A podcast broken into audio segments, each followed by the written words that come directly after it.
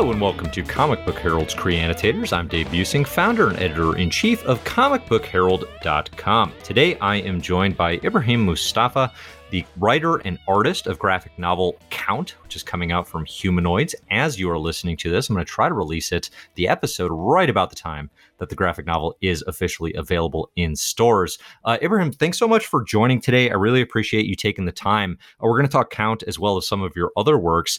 Before we, uh, you know, dig in here, I wanted to talk to you about um, like how how did the inspiration come about for this particular graphic novel it's an interesting i found it an interesting adaptation because it's it's very much your own work. It's very much yours despite it having you know it's not it's not a literal count in monte cristo adaptation right? Like it's you doing your take your riff on that on the themes of that and the ideas in that story. Um what was the inspiration for that and why did you want to reference that source material yeah well first I, you know it's I appreciate you making that distinction because I think it does kind of get lost in the translation of the the PR materials thus far, like an adaptation. Sure. So people might think, well, this doesn't have anything to do with the you know. So I this uh, guy's uh, name is totally different, right?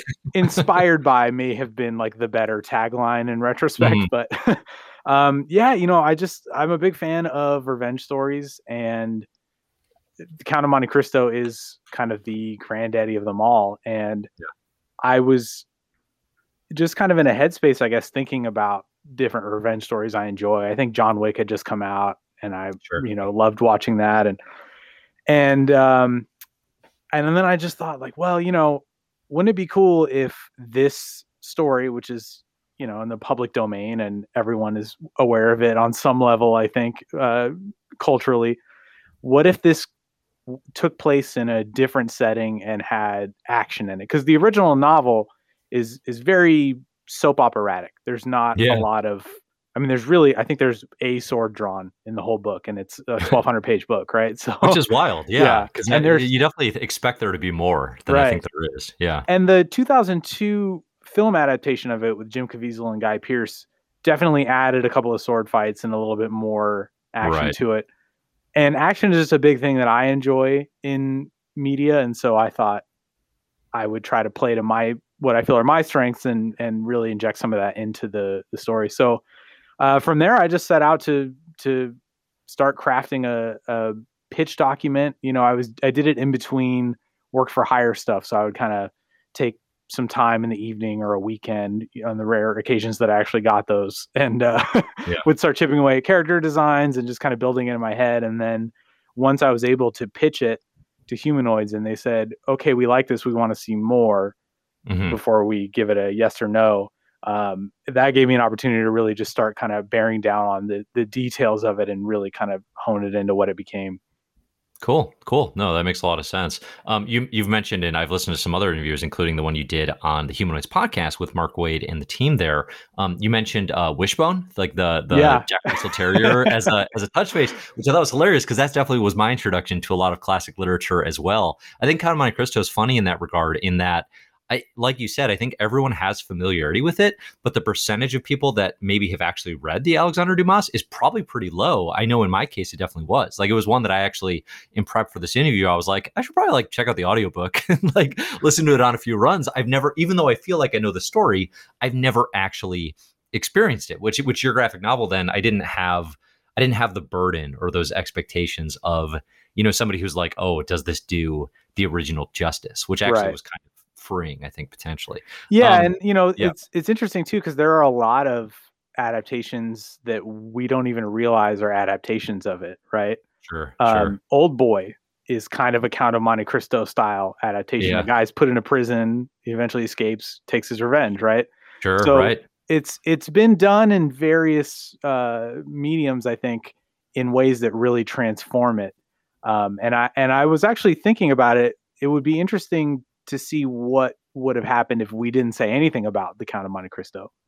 Mm-hmm. You know, and mm-hmm. just kind of put it out there to see if people. But I felt like because I was paying homage to a lot of it, and and I was really taking the broad strokes of the original, it would have been like, isn't this just Count of Monte Cristo? Like what? Yeah. so yeah. it was necessary to kind of put that out there that that's what it was. Right, right. No, I can see that too.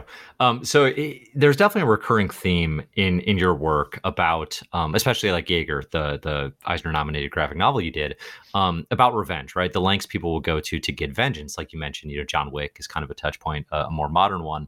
Um, often on it too it's like it's often people on a very deserving level right? Like we're rooting for the protagonist to get their revenge. Like it's whether it's nazis or in count you know these aristocratic murderous monsters essentially right? They only care about their own wealth and power. They'll do anything to get it. Right. it's not it's not hard to root for the protagonist in these scenarios. Nonetheless we're wishing violence upon them. W- what is it that you think about this theme that grabs you so much? Uh, is it is it purely the action the narrative of it? Is there something bigger and broader that you think like speaks to you? Like, what do you what do you think it is?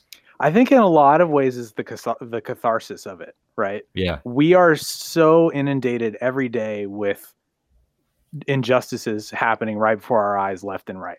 You know, mm-hmm. we're we're a year past almost to the day Breonna Taylor's murder in her own bed, right?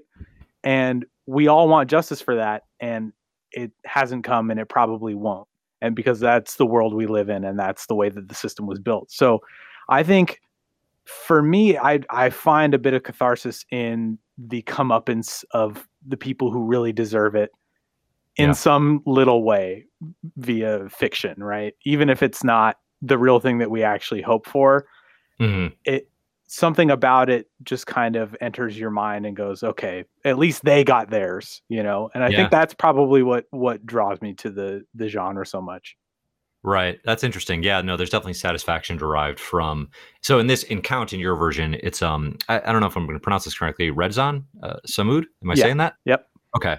Um he he is the main titular character here and he um, you know, is going to get his revenge on these aristocrats that have have thrown him in jail, essentially, right? For mostly for reasons that you know are similar to Count of Monte Cristo. He is beloved. He's going to get the get the woman that this guy wants, the aristocrat, to marry him, right? And all these reasons. And of course, as he then gets thrown into jail and has to overcome these things, you know, we're rooting for him to get his. For people already familiar with the narrative, how would you sell them on your version? Like, what would a, a, like you mentioned the action part of it, which is definitely I think a big selling point. What else would you say? Like, this is why you should read my count. Uh, uh, you know, even if you think you know the story.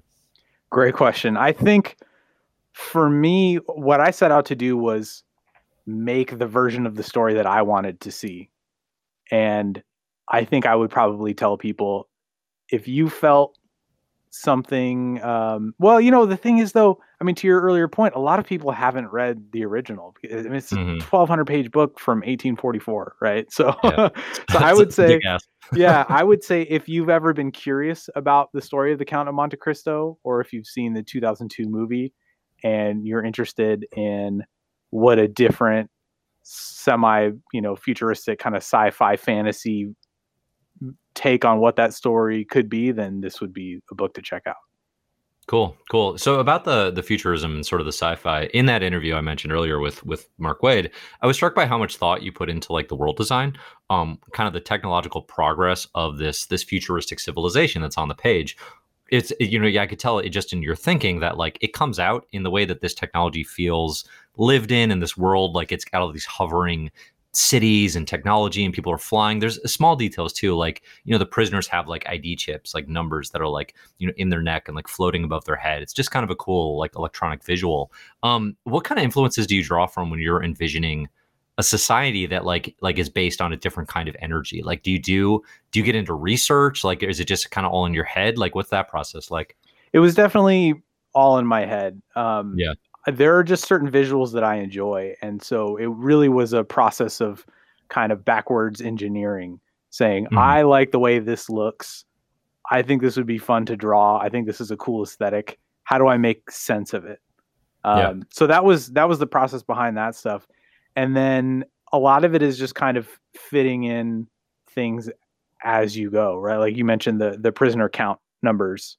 Um, I wanted a way to you know identify them with a prisoner number that wasn't just printed on their shirts right because i i didn't see a place in this world for screen printing you know like it just kind of didn't really seem like that seemed like something yeah. very much our our existence you know um, and so it, it was a lot of little things like that that was just finding solutions to certain visual questions that I was asking myself as I was making this world. Yeah, yeah, that's interesting. When you're so you're writing and drawing this, it's not your first foray into writing and drawing for yourself, but like you mentioned, you've done, uh, you know, a fair amount of work for hire stuff. Like you've done Mother Panic, AD, part of the um, Young Animals line, Savage Things via Vertigo, right? Eh, when you have, you know, another writer that you're collaborating with, how how different is it? Or I guess in your eh, obviously it's very different because you're the one giving yourself the instructions. But do you think like firstly hey, I want to draw these cool things? Or do you think, firstly, here's the story, and then like what, like which voice, like writer, artist, comes first? That's a really good question. I it's probably artist a little bit more at 1st mm-hmm. I certainly endeavor to make everything make sense with the story. Right. I I went through a very detailed synopsis that I sent to humanoids when I was pitching this, and so in doing that, it was essentially like I had just come out of the movie and I sat down with a friend over dinner afterward and said, "So they did this, and then this happens, and this happens, right?" And yeah. with that, I wanted, I I was very careful to make it as airtight as possible, and to make sure that everything had a story reason for being. So none of the things that I do that are visually cool for me to draw are just kind of a frivolous attempt at oh well screw it you know like 90s kind of yeah. image you know drawing big guns because it looks rad right like there was yeah, kind yeah. of a reason to all of it so um, with that said though there were definitely sequences that you know when when Redzan is about to escape the prison and there's a little kind of panel to panel beat where there there's a guard kneeling in the foreground and a guard standing behind him mm-hmm. and mm-hmm the guard in the background kind of gets sucked out of the panel and then Redzan rises in his place. And, you know, you get this idea that, oh, okay, he just pulled that guy down and whatever. So right. Little beats like that, I knew I wanted to have and things like that, that I know that I enjoy drawing and I thought would be cool visually uh, and, and from a narrative standpoint. So a lot of times those things will come first and then I'll think, okay, I'll keep that in the back of my mind or in my pocket for later when I can find a spot for it. Yeah, gotcha, gotcha. That's interesting. Um, what kind of elements from the novel you said you did? You know, ultimately you did go back and kind of reference the text. Uh, what what elements or themes? Because obviously you're you're doing your own thing, right? It's a futuristic sci-fi, like we said. You know, it's it's inspired by. Uh, were there things in that in the original story that you definitely wanted to change? Like, were there elements and and parts of that that you were like, I want to make sure I don't do this. Well, you know, one of the main things is that in the original novel, it's it's very it's got very heavy religious connotations to it. Mm. Um, Edmond Dantes sees himself almost as a, a, messenger of God for mercy and revenge and that kind of you know like he's very yeah, much yeah. on a on a uh, divine mission in his eyes and the companion he meets in prison was a, a priest and so i definitely felt it necessary to strip that aspect of it, partially because I just happened to not coincide with those views myself and and it would have yeah. been very forced to add them but also i think the the notion of a a deity in the sense that we practice it in sort of commonplace judeo-christian society is very much an earth people thing and not mm. that this necessarily takes place on another planet i mean there's no aliens there's no beasts. You know, it's a wrinkle. Yeah, what, I mean, it, was this on Earth? Yeah, right. Like, it, it, I, I kind of, I don't say like I don't name the yeah. world. I don't, you know, we we talk about the Union and the Protectorate as the very the different, uh, you know, facets of power in this main city that they're in and whatnot. But that's about as far as it goes because I wanted to keep it ambiguous. Um, so I guess that was another one of the changes is not making it too specific a setting because yeah. I think the original, as fantastic as it is, it is of a time and place very specifically. You know, it's it's uh, Napoleonic France, and um, right. So I wanted to make it a little bit more timeless in the sense that there are so many things in the novel that are timeless themes: wrongful incarceration, mm-hmm. classism, mm-hmm. um, and so I wanted and corruption. You know, so I wanted to really heighten those aspects of it because they are so relevant to our time unfortunately still you know almost 200 right. years later um, and make them timeless in a way that wouldn't wouldn't be make them beholden to a specific era of the world hmm. Hmm. Yeah, no, that makes a lot of sense. Uh, one interesting thing that you talked about, you know, because this is a humanoids graphic novel, um, they have a, a, major presence in France, actually, right? Which is, you know, you just mentioned like, okay, that's where the original takes place, uh, and there's a, a, certain style that's associated with the line, with with the influence of um, Moebius, of course. Mm-hmm. Uh, is that something that you had to like, dis like, do you actually have to consciously do things in your style to sort of touch on whatever the French European style of humanoids is, or was it sort of just your style fits for what they're looking to do and you didn't have to change much? It was the latter. Actually, this is one of the few projects that I have felt that I could just do what I do on it hmm. and not worry about if it fits a certain thing.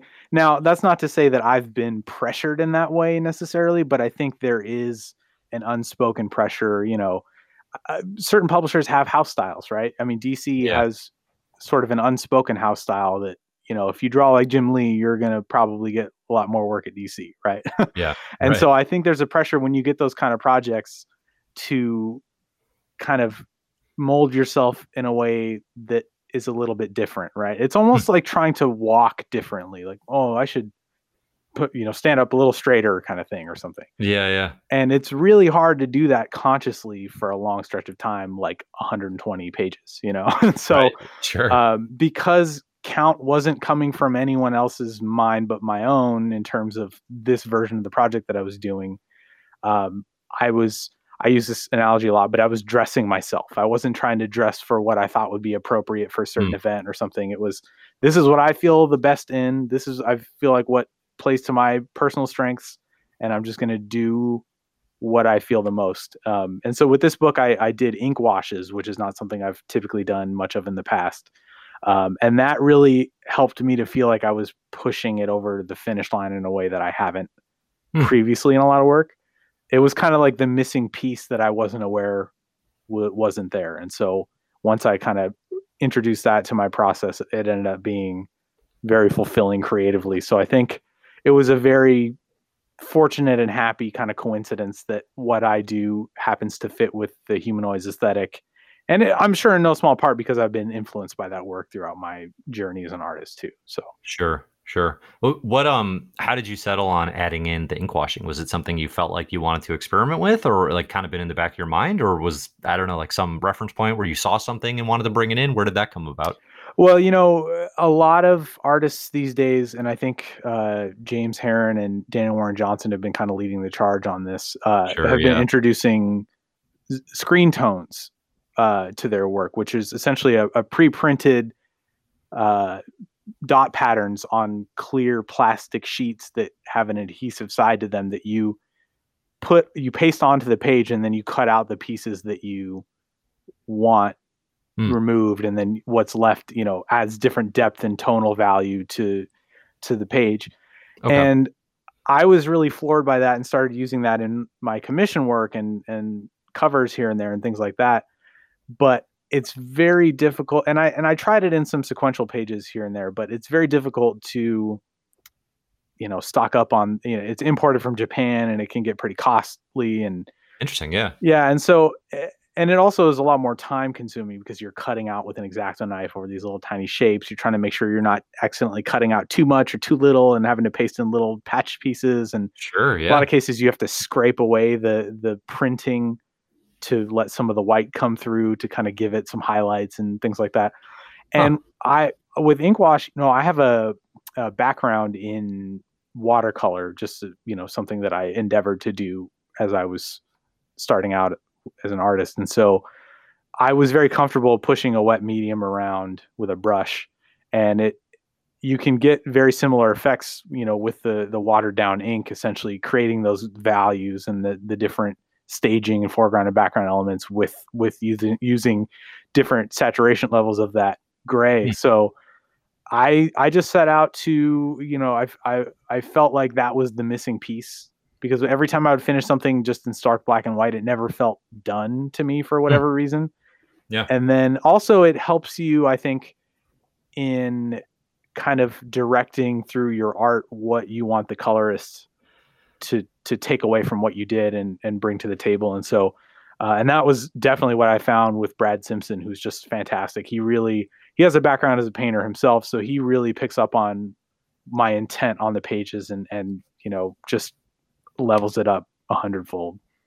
Oh, that's cool. That's gonna be my follow up. Yeah. So Brad Simpson on colors here. We've got uh, Hassan Otsmane-Elhaou on letters. So you have a really good uh, creative collaborators here bringing this whole thing to life. Yeah. Yeah. I was I was wondering like how does that? So is it because you are you're giving indications of tone through the ink washing process that then the colorist would have more potential indication of like how to match that?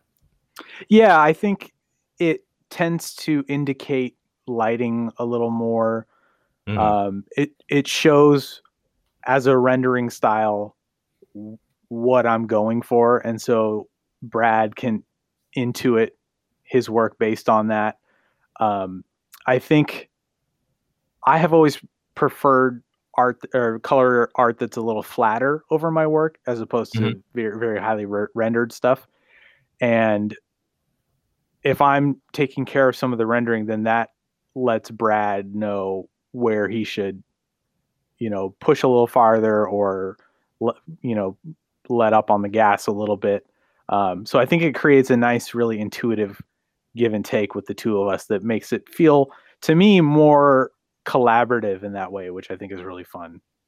Cool. Cool. No, it's interesting. Yeah, it's a great looking book. I mean, I really love the visuals. I love the designs. Uh, where Thank where do you get your inspiration uh, for you know some of like like the armor and the flying devices? And you know, there's some some really cool sci-fi visuals here. Um, is that like what's your what's your design work process? Because there's some cool stuff in the back of this graphic novel about kind of your your character work and like you mentioned, you know, you kind of started just kind of like, jot, like getting those designs ready, getting those kind of the look and feel of the world. Um, how do you go about that process? You know, I enjoy floating things and things that are kind of holographic and but tangible, you know. Yeah. Um, and since this was my first opportunity to really just kind of let loose on the things that I want to do, I just really let myself kind of have at it. And so a lot of it was, you know, there are shields that the the characters wear into battle, and they are kind of these floating holographic shields.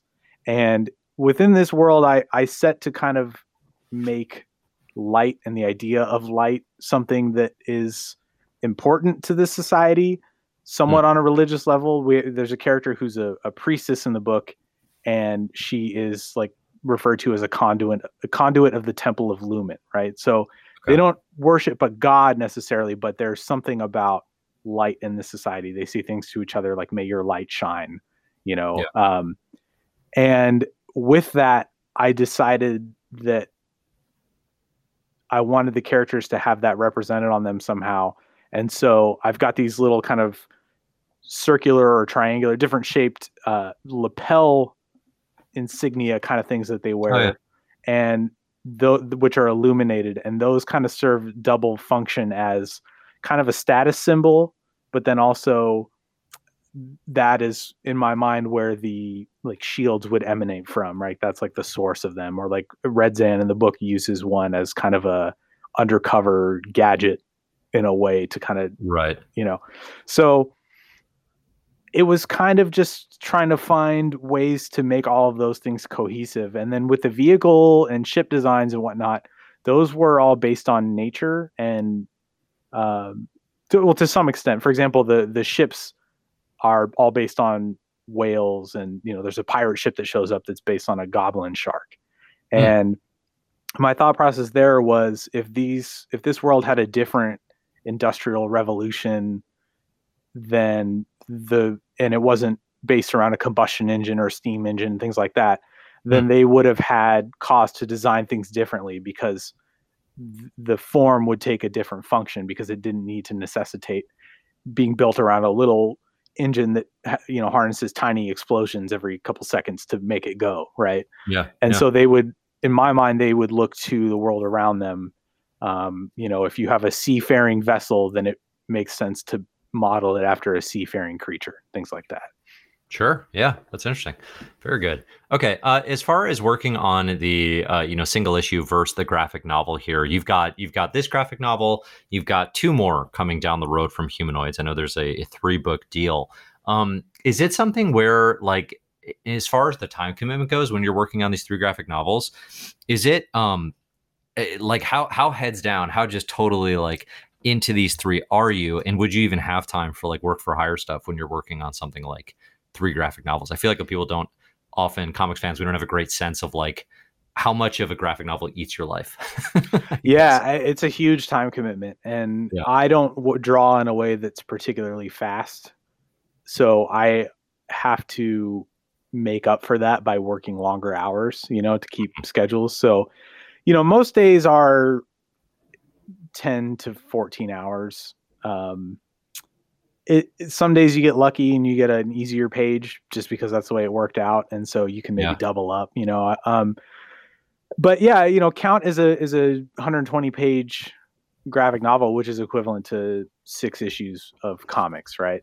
Yeah, and right. it took me about seven months to to pencil and ink it. So yeah. I I worked at a pretty good clip, and uh, yeah, by the end it was I was pretty burnt out. You know, it's just kind sure. of the way these things go.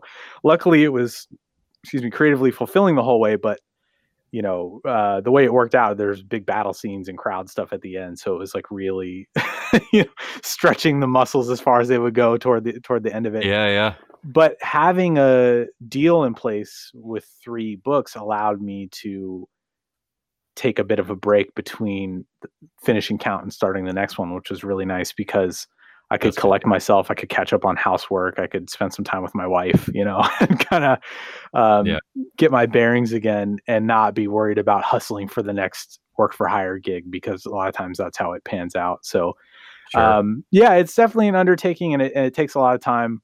Um, but uh, working in this fashion has been nice. And also, I, I I'm a fan of the the format. I think mm-hmm. We are being conditioned to be a binge culture these days with all the oh, streaming yeah. services. And so, you know, in a world where you can watch 12 hours of a show drop in one day, right? Uh, yeah. yeah. Expecting people to wait 30 days between 20 page chapters is kind of asking a lot in some cases. And so, oh, yeah. Oh, yeah you know, I, I really appreciated being able to put something out that's in one chunk that kind of is like sitting down and watching a movie or something. You get to experience the whole thing in one sitting if you want. And yeah. um, you also don't aren't aren't uh, beholden to formatting issues where you have to say, you know, at the beginning of the the each subsequent issue, you have to give a little dialogue recap of what happened a month ago. You know, that's not something I had to worry about. So yeah, it's it's been a, a really nice change of pace in, in, that regard. That's good. That's good. No, it's funny. I, I just got uh, invited to guest on a podcast about basically yeah single issues versus trade waiting, and it's it's funny. I I love comics. I I have for a long time. I talk about them all the time.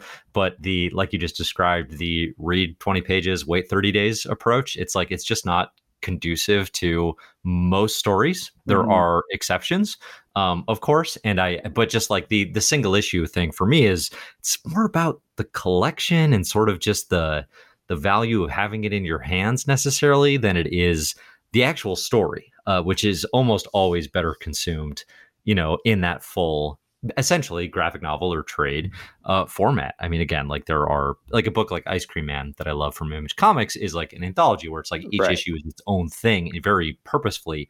M- most comics don't function that way at this point in time. Um, so yeah, like reading Count is like, oh, cool. I'm going to sit down tonight and I'm going to read 120 pages of this thing, and that's the story. And it's it's it's far from revolutionary, but in comics, it's like weirdly competitive yeah. because that's not the that's not how it's usually yeah. Delivered. And it's difficult because you want to support shops you oh, know, yeah. and, and a lot of their bread and butter comes from those monthly issues every week. And um, I, I'm excited about one of the things that drew me to humanoids was their commitment to forward thinking uh, when it comes to the direct market and how best to serve it. And I think that uh, from what I've heard from different retailers that I've talked to about it, OGNs are great because if you give them something that is an evergreen story that they can sell to anyone at any time and they can order it whenever they want and there's a decent margin for them then it, it's kind of like everybody wins. And so that was another thing that was important to me moving forward is i want to be a part of the solution to making the industry sustainable and and long lasting and so uh, i was pretty excited about having that opportunity to do that. Nice. Yeah. No it's it's awesome. Um, what do you do when you're in those long writing and drawing phases to like keep yourself sane? Like how, like what are your what are your breaks or like mental health? Uh, you know, like little tips and tricks or something? Uh, a lot of audiobooks while I'm working, audiobooks yeah. and podcasts. I try not to watch things because it's easy to get distracted and you know so yeah. if i do put on something in the background that's visual it's usually a documentary or a movie i've seen a hundred times yeah um f- personally you know in, in my what little downtime i have i i got really into customizing action figures over the last couple years oh nice and so that's something i have spent a lot of time doing to kind of keep myself sane because you know when you have when when drawing was my hobby and then it became my job then i was kind of out of hobbies you know that were so because yeah. you don't really feel like drawing more once it'd be like no you know, it's work you, yeah. yeah if you're a chef and you get off work and you gotta go home and cook right it's like oh man you know i just did that yeah. for you know so yeah. it, it was nice to have a new creative outlet that allowed me to scratch that itch that wasn't more drawing um, what kind like what kind of action figures and like what's what does that mean like customizing yeah so i i like to work with Mezco 112 figures, which are essentially like a like a mini hot toy. They're like half the size, okay. you know, um, 112 scale, which is a six inch figure, and and that particular brand uses soft goods, so they actually have little tailored clothing and things like that.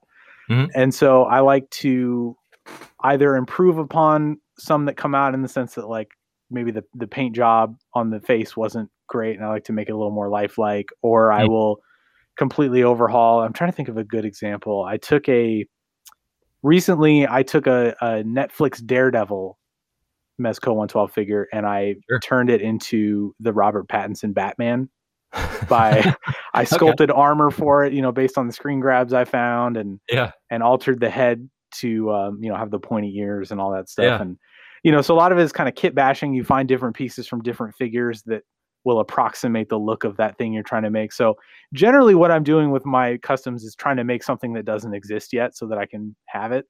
yeah. Um, yeah. The very first one I made was a John Wick figure. I took a, a McFarlane Toys Neo. Uh, nice. Yeah. And I, you know, sanded down the hair, resculpted it, put a beard on him and found a suited body for it. And then of course within a couple of months everyone was making John Wick figures, like a Hot Toy one and Diamond Select and all that stuff. But sure, sure. Um, so yeah, it's generally stuff like that, and I kind of just have them around. I sell them every now and then if it's something that I just wanted to make but don't really have a desire to keep. Yeah. But but for the most part, they're from my own collection, and I like to just kind of, you know, they I find them inspiring to just have all these cool little approximations of a real character in real life or whatever version of yeah. them just all tiny on my desk you know that's super fun yeah do you do you so you said you sell some of them do you share them out like on social where people could see yeah them? I, like, I, put them all on yeah. instagram um, and i'll make dioramas for them too i made a mission impossible team um, and i made a little warehouse diorama for them to be posted up in that was a fun yeah. one because what i did was i took um, diamond select put out a, a I don't remember the character's name, but Ving Rhames from Pulp Fiction. Mm-hmm. So mm-hmm. I took the head from that and the body from something else, and you know, kind of, and then um, I, I, took a, a Shaun of the Dead Simon Pegg figure and then put yeah, yeah. the head on a different body, and then recently the original Mission Impossible team, yeah, yeah, and recently McFarlane put out um, the the mother. I can't remember that. I'm blanking on the uh, the actress's name, Rebecca Ferguson, I believe, who's in the new Dune movie.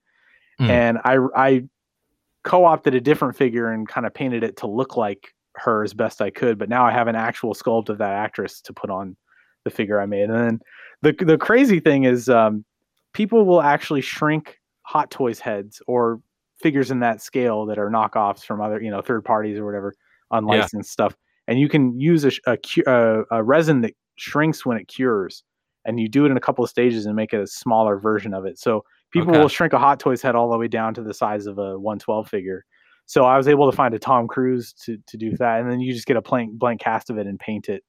So yeah, it's this weird. Is this is yeah. so interesting. Yeah. Yeah, I'll be sitting there with the, you know, an apron on and, and magnifying glasses and, you know, painting these tiny little heads looking like a mad yeah, scientist yeah. or something. But oh man, yeah, no, just the focus and like the the dedication like to get that painting done well, I know is such a challenge. Like I when I was in um when I was younger, you know, just doing like Warhammer figures, you know, was was popular and like that was fun. But I was such a bad painter. like I look at it now and all my stuff is just like it's just garbage, but it was fun. It was a really it's, fun it's hobby. Fun. It's really hard. It's really yeah. hard to paint, especially to paint convincing eyes on a figure that small, mm. um, without having them get blobby and weird looking. You know.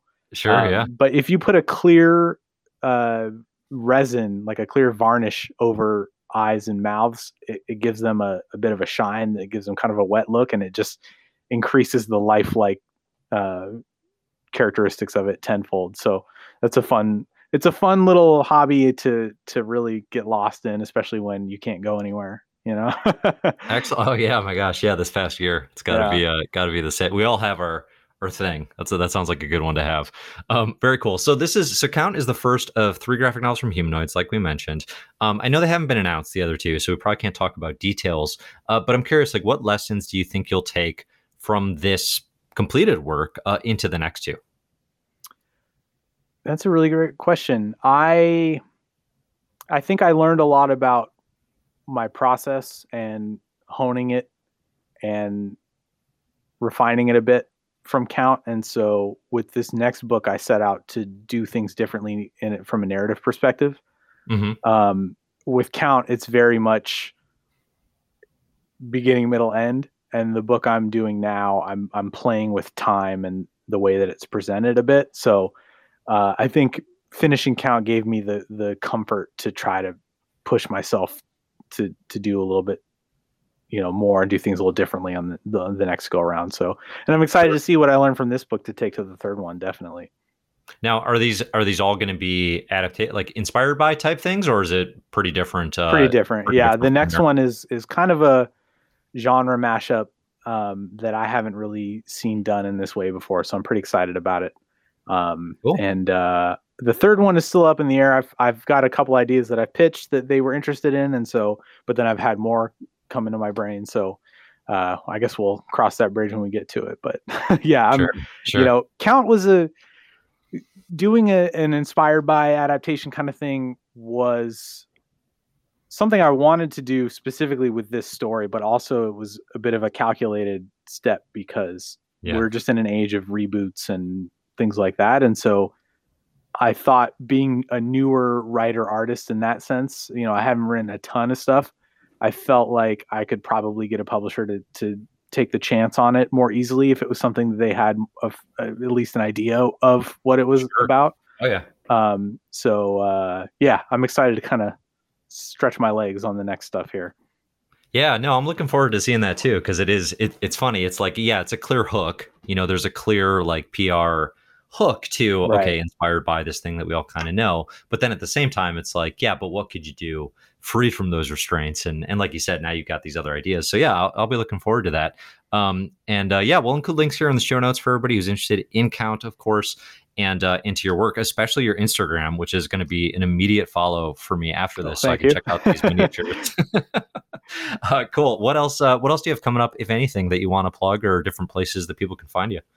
Uh, for now it's just Count, which comes out uh, March 16th in bookstores, March 17th in comic shops. The mm-hmm. 16th is incidentally my birthday, so oh, uh, oh, perfect. You know, if people feel like uh, wishing me a happy birthday by picking up the book, I would be very grateful. yeah, um, there you go. If, if, you go to countcomic.com, there is a trailer there that I've put together. That's a very cinematic style trailer that gives you a pretty good overview of the kind of vibe of the book. Sure. Uh, and then there also uh, is a link there to purchase it from various outlets, depending on what suits your needs best. Um, and then there's also links to my social media from there. So that's probably the best catch all place for people to visit. And then they can find me in the various uh, places from there. Count Comic. Got it. Cool. All right, Ibrahim. This was uh, this was a pleasure. I know you've been doing uh, doing the press circuit uh, all over the place. I've seen interviews here, so I appreciate you taking the time. Oh, thank you, man. Yeah, this was a lot yeah. of fun. Good, good. I'm glad you enjoyed, and uh, yeah, we'll we'll share count. I think people should check it out. It's a fun book.